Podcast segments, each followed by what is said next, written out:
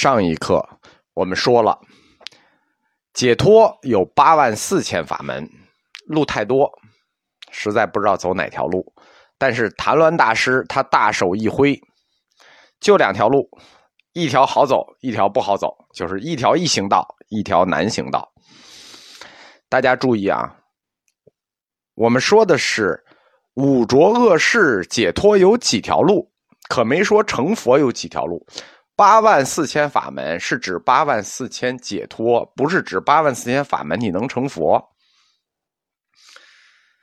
你的第一个目标是要脱离这五浊恶世，还先别想成佛的事，对吧？成佛这个事情是阶段性的。所谓八万四千法门也好，易行道和难行道也好，它不是说去成佛，是指去解脱，对吧？你你从所有的事儿，你得一步一步来，不是？先脱贫。小康、中康、大康，最后社会主义，对吧？你不能刚脱贫你就社会主义。所谓难行道和易行道，他说的也不是成佛的事儿。我在佛教哲学里讲过这个成佛阶位的问题，就今年会讲到成佛阶位的问题。成佛它是有阶位的，在成佛之前的菩萨有很多阶位，很多道阶，从初地菩萨。到十地菩萨，光这个就分十级。简单的说，成佛就跟在军队晋升一样，你从少尉到将军，那一级一级的。但是呢，军衔它是只升不降。成佛就不是，成佛的这个阶位修行，那是一个不留神你就会出了回去。因此，在成佛修行的过程里头。关键的关键还不是你往上修行一个等级，你从初地菩萨到二地菩萨，从二地菩萨到三地菩萨，这还不是关键。关键是你不能到了一个阶位之后再掉回去，因为这个掉回去很不留神就会掉回去。这个不掉回去，在佛教里头有一个专门的词，叫阿维越智，就是一说阿维越智，就是指不掉回去。这不掉回去呢，叫不退转，不退转的这个。专业说法就叫阿维月智。大家以为不退转容易吗？为什么说它是关键的关键？在修行的过程里，这个不退转是最难的。《大智度论》里头有一个故事，说这舍利佛啊，他已经修行了六十六十劫，那就一百多亿年了啊，都已经成了菩萨，差一步他就成佛了，就都到这个地步了啊。他一个。闪念没把握住啊，有一盲人的故事，他一个闪念没把握住，就从菩萨退到了阿罗汉，这一口气就从这个八地以上菩萨退为阿罗汉，那这退的很大了。所以说，这个退转这个事儿不是开玩笑的，不退转这个事儿在修行的里头是非常重要的。所以，谭鸾大师给出信众的一个既定目标，易行道和难行道的既定目标是什么呢？是不退转。就是说，你往前走很重要，但是更重要的是，你往前走了一步，你不要退回来。你只有不退转，你才能一步一步往前走，不然走三步退两步，你什么时候是头？这个难行道和易行道，指的不是成佛的难易，是指的不退转的难易。这个我们说一下这个不退转啊，就是阿维越智啊，阿维越智它本身是个梵音。不退转呢，分三层意思。什么叫不退转？不退转不是说光从那个阶位调回来，说你从十地菩萨调到八地菩萨，从阶位调回来，不是。这个不退转包含三层不退转，就阿维越智有三层阿维越智。第一层位不退转，第二层行不退转，第三层念不退转。什么意思啊？第一。第一个不退转，要位不退转，这很简单啦。你不要从菩萨掉到阿罗汉，对不对？第二个行不退转，你行菩萨道，这是大成行，你一退转就变成了什么了？小成行、声闻行、缘觉行，叫行不退转。还有就是念不退转，念不退转什么呢？就是心念总以佛相合，你这个念不能退转。所以说，整个不退转包含这三部分。我们把。不退转的概念解释清楚了，把易行道和难行道的目标也解释清楚了。就是易行道和难行道是指的不退转之难易。那么，谭鸾大师他最精彩的概念转换，就是论证净土的概念转换，他就来了，就是通过对阿维越智的转换，论证了净土。我们听一下他是怎么论证这个过程的啊？首先，他引用《阿弥陀经》说：“极乐国土众生生者，皆是阿维越智。”这是什么意思呢？极乐国土，这就是阿弥陀佛净土啊。说极乐国土众生生者，在极乐国土的这个众生生下来的这些众生，皆是阿维越智，就是都是不退转者。换句话说，那就是西方极乐净土的众生等于不退转者，对吧？他就通过这句话，把求往生净土和求阿维越智等同起来了，因为往生净土。就是生在净土就等于阿维越智，那么往生净土是不是就等于求阿维越智？那等号画起来了。数学的话说就是往生净土等于阿维越智。谭鸾大师又引用《三经一论》里的那个《无量寿经》，《无量寿经》里头有四十八大愿，他引用的第四十七大愿。四十七大愿是这么说的：“设我得佛，他方国土诸菩萨众闻我名字。”不记得至不退转者，不取正觉。这句话什么意思呢？就是说，他方佛土诸菩萨听到我阿弥陀佛，如果不立即就不退转的话，那我都不取正觉了。他这句话的意思，就是把求菩萨和求不退转也等同起来了。闻我名字，诸菩萨众闻我名字，记不退转，记得不退转，那这就等于成菩萨。等于阿维越智。这样，如果把《阿弥陀经》的这个概念和《无量寿经》这个概念联立起来，是什么意思呢？《阿弥陀经》说的是求往生净土等于求阿维越智，往生净土等于阿维越智；《无量寿经》说成菩萨等于阿维越智，那这阿维越智就是一个共同项喽，对吧？那么成菩萨生净土等于阿维越智。那就变成了一回事了。听不懂再听一遍啊！这就是两个等式联立起来了。数学等式一联立，就等于求成菩萨等于往生净土等于阿维越智。因此，谭鸾大师指出，你只要选择一条最简单的求阿维越智的路，对吧？你等于阿维越智嘛？你只要求最简单的阿维越智的路，那你就能最简单的求菩萨，你就能最简单的往生净土。终于绕了这么一大圈论证完毕。为什么要绕这么一个大圈儿先找一条简单的不退转的路，然后证明你不退转了，你就等于成了菩萨，成了菩萨，你就等于往生了净土。为什么绕这么一个大圈去论证这个过程？先用《阿弥陀经》，后用《无量寿经》，这个就是谭鸾的高处，这叫代圣人立言。因为谭鸾嘛，当时就是一个，就虽然是大德呀，但是你说算哪根葱啊？你说求阿维越智就等于往生净土，这谁信呢？对不对？但是圣人可是说过的，圣人可是说过阿维越智的两条路，通向阿维越智有两条路，一条通向阿维越智的路叫南行道，一条通向阿维越智的路叫异行道。这句话不是。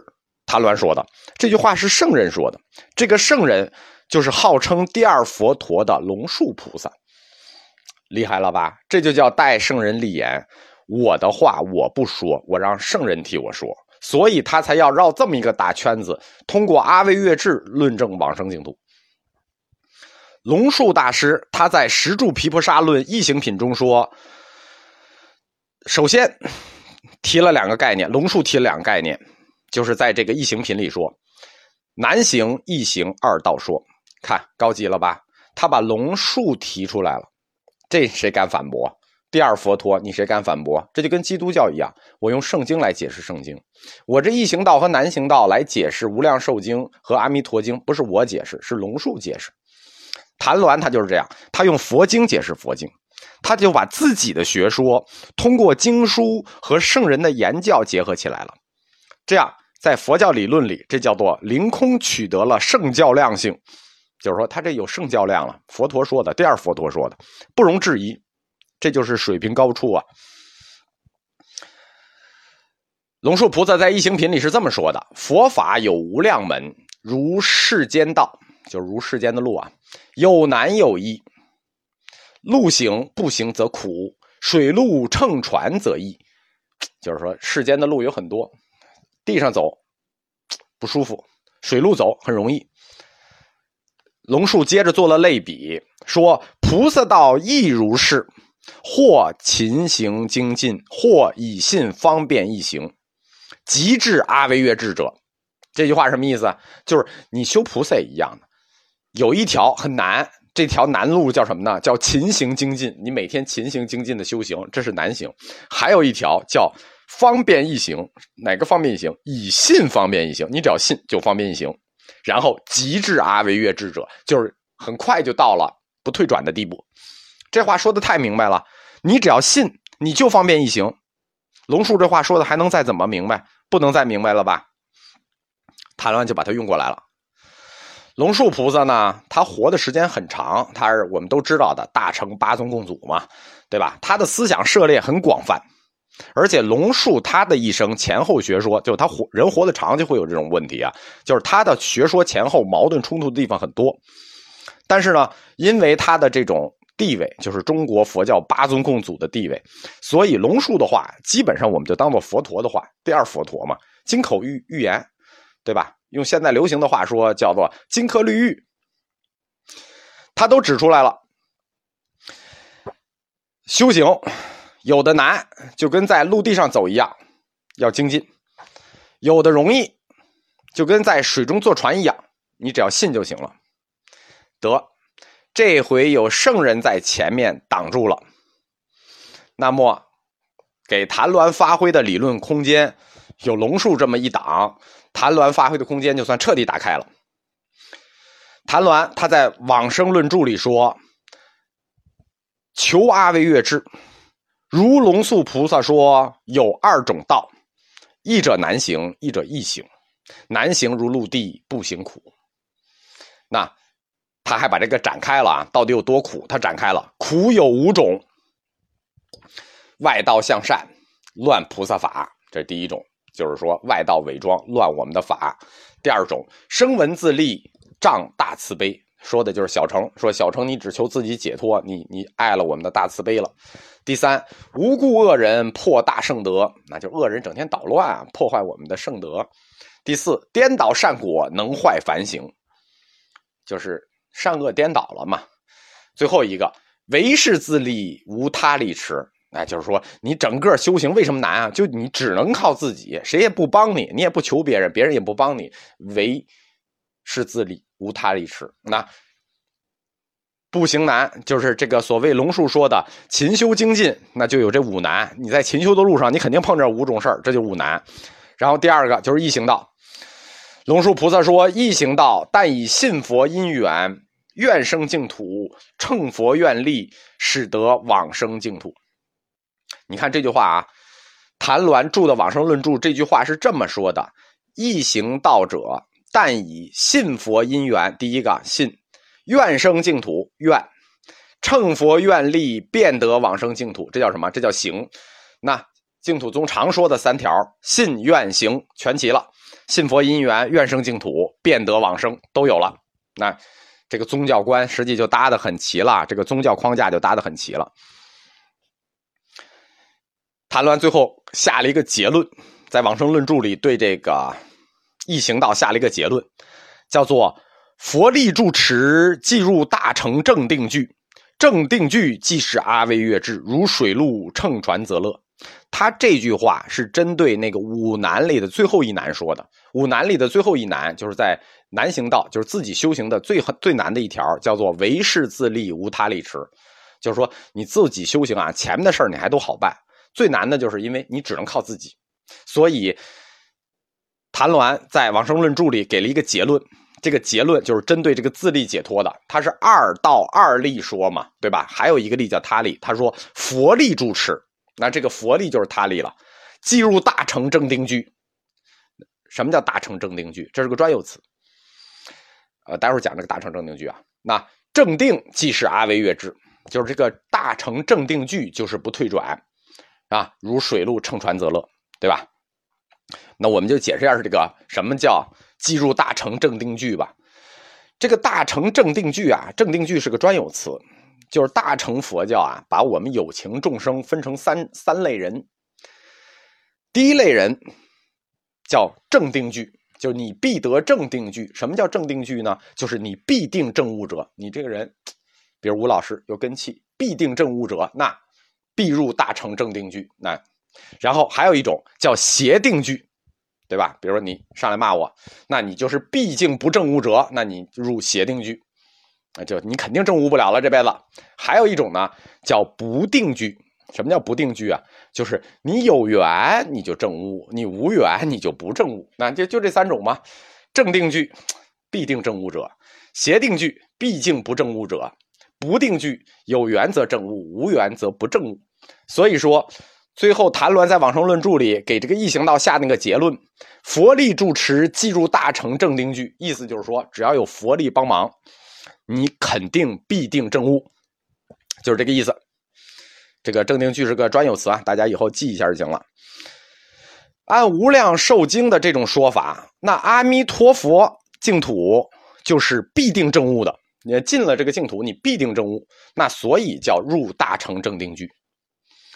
那你必定证悟了，对吧？那咱们先不说成不成佛，你必定已经证悟了。你首先肯定就是菩萨境地，对吧？然后呢，而且你还阿维越智了，就是你还不退转了。你菩萨，你又不退转，一步一步，那成佛就是就是必然的事儿了嘛？这就是逻辑顺序。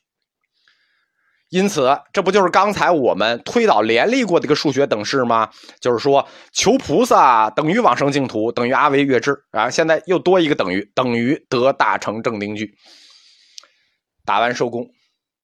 龙树的异形品理论和谭鸾的往生论著理论前后相合，合在一块了，一一解释通了。所以。谭鸾通过引用《阿弥陀经》《无量寿经》，解释了龙树的异形品，待圣人立言结束。啊，这个就是整个理论二立二道学说就这样，就是这还不是二立二道啊，这就是二道学说就被确定下来了。为什么呢？因为龙树说的是异行道和难行道嘛，因此谭鸾大师二立二道学说的第一部分二道学说通过龙树就确立了。那其实二立这个东西呢？这个紧接着就推出来了，对吧？我们说了嘛，我们先要看是什么样的道路，再决定你用什么样的方法使力，对吧？你不能那个不看路就使力，对不对？道路一旦决定，你怎么努力，那自然而然的事情。道路决定了，在五浊恶世里，你必须选异行道，对吧？因为五浊恶世嘛，太浊了。你就靠你自己个儿那修行啊！你修行那个东西，我我前面课里一再强调啊，修行这个东西，你修行的那个各业，你修行的再好，你也不得解脱，因为这还有共业，对吧？五浊恶世，你就靠自己修行行吗？你就靠自己心无所住，你就靠自己是心是佛，然后你就想解脱？那我跟你讲，谈论大师已经说了，你想多了。所以修各业这种事情，你再辛苦，你也难入大成正定句，对吧？你能到阿罗汉算你运气，靠你自己是没招了。所以说自力解脱它不是不行，就是自力解脱行不行啊？行，难，但是行。人没说难就不行啊，难但是行。可是，在五浊恶世，那就是真不行，就难到已经不行了。但阿弥陀佛信仰就不一样了。阿弥陀佛信仰，它是一种愿力啊，是阿弥陀佛发的愿。这种愿又带有力的性质。你只要信，你只要愿意，你只要愿意信，这加起来，你就都可以依借阿弥陀佛这个愿力被接引。那么，靠的就不是你自己的力啊，这就叫做依佛加持。哎，靠的是他力、外力、佛的愿力。我们说过啊，在净土宗里头，佛的愿。就是力，佛的精神就是物质，对吧？靠佛力，那当然了，都靠了佛力了，你肯定很容易进正定句嘛，对吧？你进了正定句，你就阿维越智，你阿维越智，你就往生净土，你往生净土，你就是菩萨，你看顺了吧？这整个观点，二道确立了，顺着推出的二力，那整个观点合起来就是谭鸾大师的净土学说的学说部分，叫二道二力说。